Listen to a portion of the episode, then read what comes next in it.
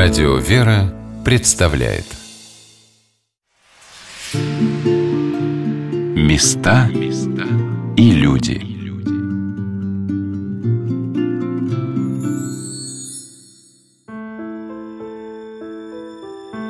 Каждый человек придет в Успенский собор Московского Кремля с особенным чувством. И не только потому, что здесь вершилась судьба и история твоей Родины – Здесь собраны святыни, которые определяли развитие русского государства. И каждая из этих святынь помогает, защищает, благословляет всех непритекающих, является для нас источником благодати Божией. Это многовековое призывание в это место благоверными князьями и княгинями, патриархами и митрополитами всей Руси, святыми преподобными отцами и женами – милости Божией созидала этот собор сквозь века тем горним местом России, где звучало русское многоголосие любви к Богу и к своему Отечеству. Часто главную святыню Успенского собора в Кремле, Владимирскую икону Божией Матери, в советской литературе называли палладиумом русского государства. Но каждая икона в этом соборе, каждая рака и надгробие великих святителей московских с их мощами – вопиют к нам о том, чтобы мы хранили и познавали то богатство, врученное нам нашими предками. Мне думается, что настало время прийти вновь в кремлевские соборы, рассмотреть их удивительные росписи, поклониться царским гробницам, приложиться к мощам великих святителей московских, которые незримо сопровождают нас в это непростое время своей молитвой. Хранитель Успенского собора, научный сотрудник музеев Московского Кремля Алексей Геннадьевич Барков подвел меня к месту, где под резным киотом располагалась Владимирская икона Божьей Матери, написанная в XII веке, которая ныне находится в Государственной Третьяковской галерее в храме музея святителя Николая Чудотворца в Толмачах. Ее-то как раз практически не было видно. Вот сейчас, будучи в Третьяковской галерее, мы ее можем видеть. А в Успенском соборе мы бы ее, если бы мы оказались бы там, перенеслись бы на сто лет назад. Она была изъята в 1918 году. Но вот до 18 года она находилась в этом киоте слева от царских врат. Она находилась, во-первых, в киоте, во-вторых, она целиком была закрыта окладом. То есть это та икона, которая находится сейчас в Третьяковке? Да. А вот эта икона, что это за Это список ее, один из точных списков списков 1514 года. Известно было, что в это время поновляли Владимирскую и сделали с нее список по поручению митрополита Фарлаама, который сам был иконописцем. Но мы не говорим, что это его икона. Сейчас он находится на месте древней иконы, потому что древней иконы в Успенском соборе уже больше ста лет нет. У Владимирской иконы Божьей Матери было три золотых драгоценных оклада, один из которых находился на ее списке, называемом «Владимирская запасная», умиление. Каждое столетие привносило в ризницу Успенского собора драгоценные вклады. Описи храма свидетельствуют о старинных пеленах, вышитых царицами, греческих плащаницах, богатых окладах, паникадилах и подсвечниках, дарах русских князей, бояр, знатного купечества. Все это, вплоть до драгоценных рак над мощами святителей Гермогена, Петра, Иона и Филиппа, подвергалось разорению – но Владимирскую икону берегла сама Пречистая Дева. После нашествия поляков ее вынесли навстречу ополченцам и не чаявшим уже увидеть главной святыни Успенского собора, именуемого Домом Пресвятой Богородицы. Пред киотом владычицы осуществлялся жребий при поставлении митрополитов и патриархов на московский престол. После молебна клали в киот на пелену в складной панагии жребий, запечатанный царем – и затем сам государь, распечатав жребий, объявлял всему собору имя избранного. Я спросила Алексея Геннадьевича, есть ли у него любимые иконы в Успенском соборе. Я не могу сказать, какую я люблю. Я могу сказать, что какие-то иконы, не то, что я их понимаю, что-то своему. Я больше занимался. А когда занимаешься, то и влюбляешься. Когда я учился, темой моей дипломной работы была икона Петра и Павла. Вот, собственно, эта икона и привела меня в собор к прежней хранительнице, замечательному человеку и исследователю Елене Яковлевне Асташенко. Она 25 лет хранила, сам четверть века. А до этого она была помощницей у другой хранительницы Татьяны Владимировны Толстой. В общем, такая преемственность у нас в соборе, к счастью, существует. Мы дружим, хоть и разница в возрасте возрасте у нас большая. Мы общаемся, дружим, и они... Какие тайны передаете друг другу? Ну, у нас на, на то они и тайны, чтобы быть тайнами, хранятся. Мне запомнилась статья Татьяны Владимировны Толстой «Музей. Успенский собор Московского Кремля», где она с такой болью и любовью к этому месту раскрывает страницы истории собора на протяжении XX века. В 1922 году собор вошел в музейное объединение Управление музеями-соборами Московского Кремля. Но как бы ни называлась впоследствии эта организация, ее научные сотрудники старались всеми силами сохранить шедевры мирового значения, а время и трагические события, связанные с изъятием церковных ценностей, перемещением святынь в Гохран и прочие структуры, в недрах которых было потеряно, наверное, большинство реликвий храмов и кремлевских монастырей, подводили свои печальные итоги. Но то, что Успенский собор вошел под опеку музеев Московского Кремля, это, по словам хранителя Успенского собора, явилось для него благом во спасении многих святынь.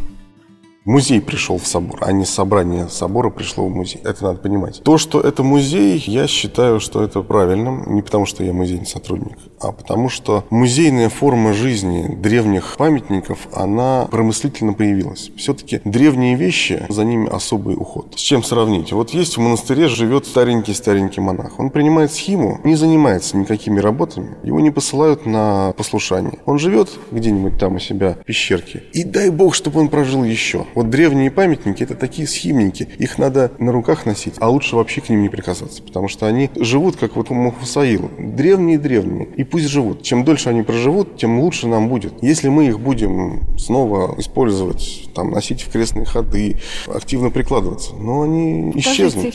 Покажите еще какие-то иконы, которые действительно, когда приходишь в Успенский собор, нужно их знать, нужно о них говорить. Ну вот, например, одна из древних икон Богородица умиления. Вот она в южном иконостасе находится, совершенно не видно ничего. Такая серенькая, блеклая. Она датируется 1180-ми годами, конец 12 века. Тоже, скорее всего, новгородская. Очень-очень просто написано. Ее личное письмо очень простое. Но она так графически тонко сделана, такие жесты, такой общий замысел композиции, что вот от нее не оторвешься. Наверное, трудно найти людей, более бережно относящихся к иконам, чем музейные работники, научные сотрудники, реставраторы. Трудно поверить, но до начала XX века наши соотечественники видели в Успенском соборе лишь темные доски, закрытые богатыми серебряными и золотыми окладами. Созданные еще до революции художественные комиссии с воодушевлением начали заниматься открытием икон от поздних наслоений олив и красок – но в советское время в соборе многие шедевры годами были свалены друг на друга, и на них попадала вода из протекающей кровли, сыпалась промерзающая в неотапливаемом зимой храме настенная живопись. Ольга Александровна Захарова, научный сотрудник отдела музея собора, занимается вопросами современной реставрации Успенского собора. Мне запомнился ее рассказ об иконе Пресвятой Троицы XIV века. Тоже одна из таких, можно сказать, реликвий нашего собрания. Это одна из древнейших икон, связанных с Успенским собором. Но была ли она в соборе первым, вряд ли кто-то когда-то может уверенно ответить на этот вопрос, но все равно это вот одна из древнейших икон собрания Успенского собора. Икона гостеприимства Авраама, в просторечии, опять же, Святая Троица. И икона это 14 века. 14 В ней есть два слоя. Слой 14 века, первоначальный, и слой, ну, как минимум два слоя, может, их больше, но вот как минимум их два. То, какой видим мы сейчас с вами, в основном, это слой 1700 года, и мастер школы оружейной палаты Тихон Филатьев, многие иконы Успенского собора претерпели такую реставрацию или поновление в последней трети 17 века. И вот древнюю икону гостеприимства Авраама обновлял Тихон Филатьев. Под живописью конца конца 17-го, начала 18 века есть очень хорошо сохранившаяся живопись, по всей видимости, середины 14 века, о чем свидетельствуют зондажи, которые здесь были сделаны несколько десятилетий назад. Зондажи на ликах двух персонажей, ну вот примерно до середины груди такой прямоугольник. Если вы найдете глазами, то вы действительно встретитесь с живописью, кто-то считает первый половины XIV века или середины XIV века, сейчас это не важно. Важно, лик что в том это, числе. Это прежде всего лик очень хорошей сохранности, да. просто замечательной сохранности, такой сложной, сплавленной живописью с таким очень тонким, деликатным выражением. И вторая уже окошечко в XIV век – это лик Сары. Икона Пресвятой Троицы расположена на северной стене, рядом с иконостасом, который был написан по повелению святейшего патриарха Московского и всея Руси Никона в 1653 году. Где находится, сохранился ли или утрачен иконостас, созданный при постройке собора в 1481 году Дионисием и его мастерами, неизвестно.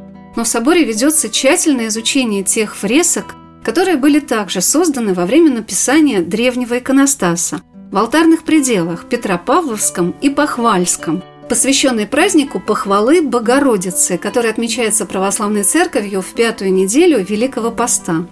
Я спросила Ольгу Александровну, чем удивила ее эта настенная роспись, являющаяся самой древней из сохранившихся на Москве.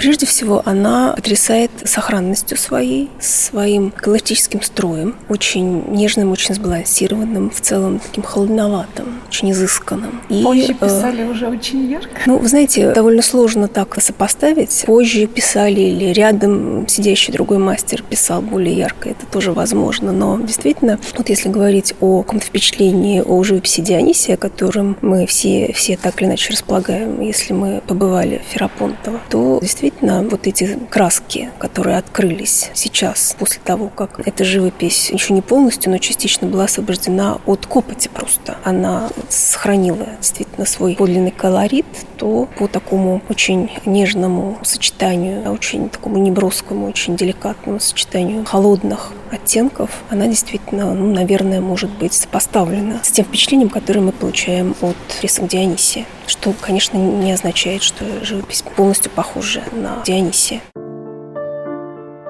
Когда человек попадает в Успенский собор, ему нужно достаточно много времени, чтобы рассмотреть подробно все стены и своды храма, роспись куполов и люнетов.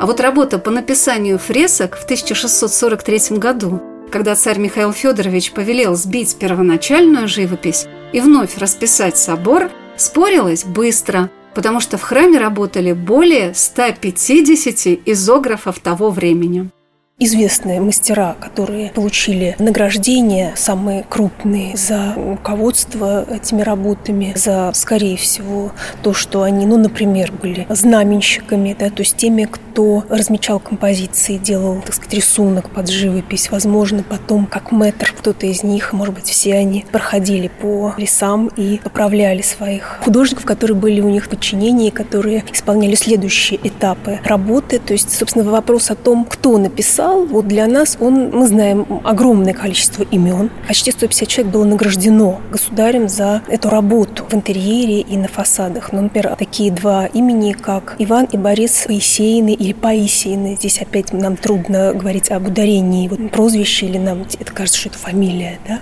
Любим Агеев, Ельпенков тоже был мастер, один из тех руководителей своей бригады внутри этой большой бригады. Такой знаменитый мастер Костромской. Но, опять же, здесь хочется а, подчеркнуть, что это был артельный способ работы. Это была очень быстрая, очень ну, довольно слаженная работа нескольких бригад с несколькими главными мастерами. И определить руку или стиль отдельного мастера, это, конечно, ну, очень трудно, как минимум.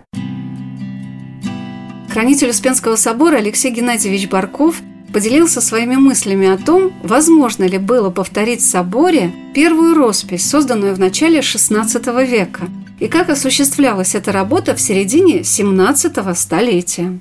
Надо себе представить, что Дионисий ты сохранился только в Ферапонтово. И маленькие кусочки где-то еще в Боровске, там, в Успенском соборе. А так это только Ферапонтово живописи первой половины XVI века крайне мало, именно монументальной живописи. Но если Михаил Федорович сказал, что повторить ту живопись, значит, программа живописи все-таки старались повторить. Вот главное слово «старались». И в какой степени старались. Потому что художник, если он художник, никогда целиком не повторяет даже сам себя. Вот он, если делает авторское повторение, оно будет совершенно другим. Здесь, конечно, роли авторской живописи меньше, потому что собор в 1643 году расписан записывало около 150 человек. 150. Это все-таки гигантская бригада.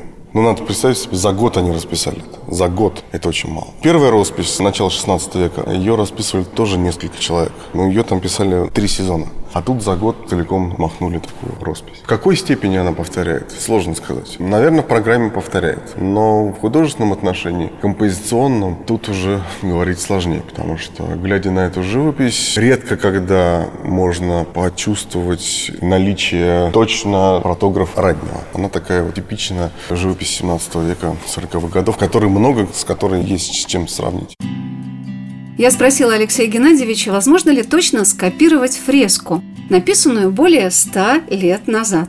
Я не очень согласен со словом «копировались». Представление о том, что древняя живопись, средневековая, как бы такое искусство больше ремесленное, чем творческое, оно устоявшееся представление, но мне категорически не нравится. Они были художниками. Я даже не говорю иконописцы, а в том смысле, что они были художниками, что они подходили к живописи не с точки зрения вот максимально скопировать, а все-таки с точки зрения выразить что-то, какую-то идею. Потому что вот мы возьмем с вами древнюю Владимирскую икону, которая стояла в Успенском соборе. Возьмем ее списки. А списков с Владимирской очень много. И уж такая святыня, древность Владимирской иконы, как ее должны точно копировать? Да ничего подобного. Всякий раз это будет новый, особенный образ. В общих чертах повторяющий, конечно, но в художественном отношении, интонационно, по смыслу, все-таки будет живопись современная тому человеку, который ее писал. Я исхожу из того, что древняя живопись – это не застылый процесс.